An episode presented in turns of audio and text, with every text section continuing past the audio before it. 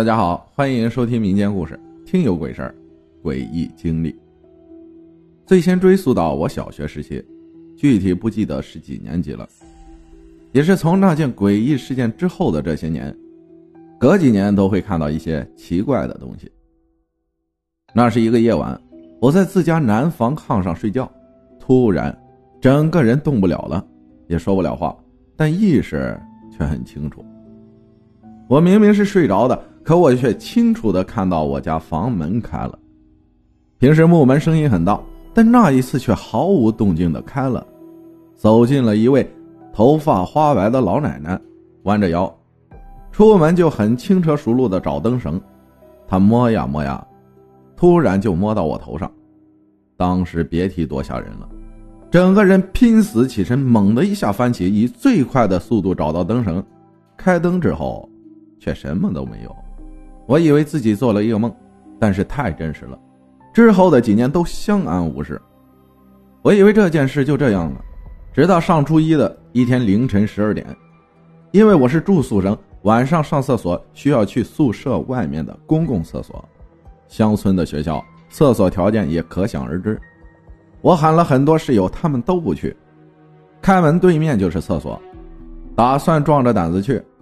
开门的那一刻。我清楚的看到对面厕所墙根前有个人，那一刻想着，应该是有人也上厕所。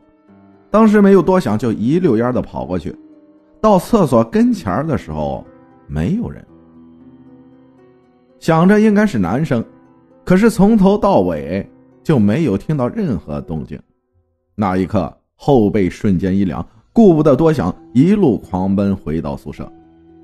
之后隔了半年。宿舍男女生要换着住，我们就搬到之前的男生宿舍。在我们宿舍对面的另一头，始终有一间空房间。因为我是留守儿童，父母都去打工了，家里只有我和我哥在学校。周末家里没人，自然也就很少在周末的时候回家。那是周六的晚上，宿舍就我一个人。当我睡下，我能清楚的感觉到上铺有人翻身。当时真的吓死了。之后也是听说我住的宿舍对面的最后一间房子，曾经死过一个女生。那间房子我在校期间没有住过学生。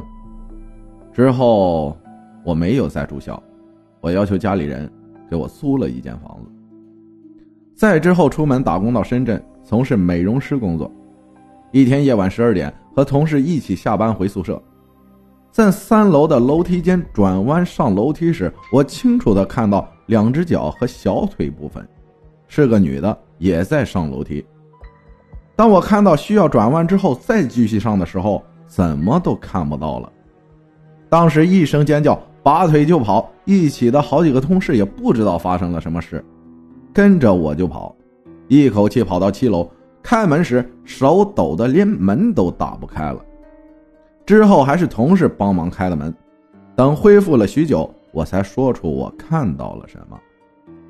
当时他们都说自己没有看到，这件事儿也就不了了之了。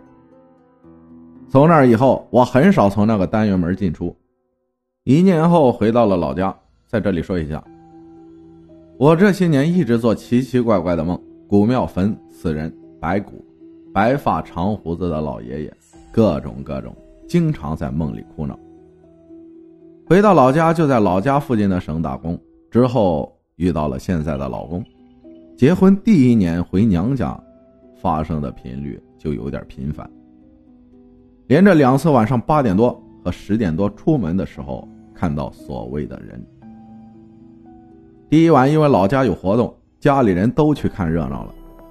我让老公陪我去村里的商店买泡面，在去商店的路上，我看到前面差不多二十米左右有个老太太走在前面，去一个厂里的路上。当时让老公去看，他看不到，我以为自己眼花，再看还在那里走，没有眼花呀。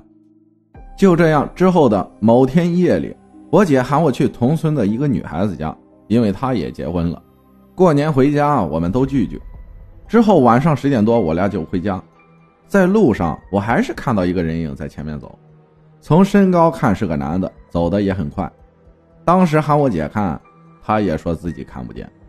我一直盯着他看了好久，但是他一直就在前面走着，雪下的也挺厚，一紧张之下，我还摔了一跤。但是那个人影，走到我家跟我堂妈家的路口，突然就不见了。当时回家之后，我妈在门房里跟村里的一些女人聊天，当时还问刚才谁来咱家了吗？妈妈说并没有，就他们几个待了很久了。离得我堂妈家也很近，她家大门是木门，开门声音很大，很清楚的能听到。他们说也没有听见有人进去。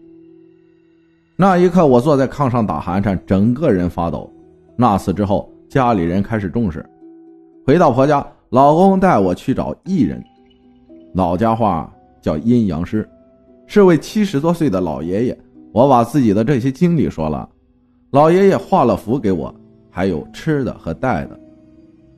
从那以后，我很少做乱七八糟的梦，也没有看到那些东西了。当初不信这些的我，经历了这些以后，也开始不可全信，不可不信。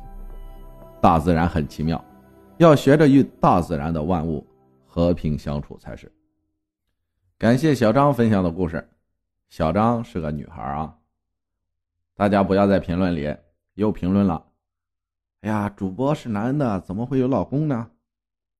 主播要有老公了，那是件更恐怖的事情，对不对？谢谢大家的收听，我是阿浩，咱们下期再见。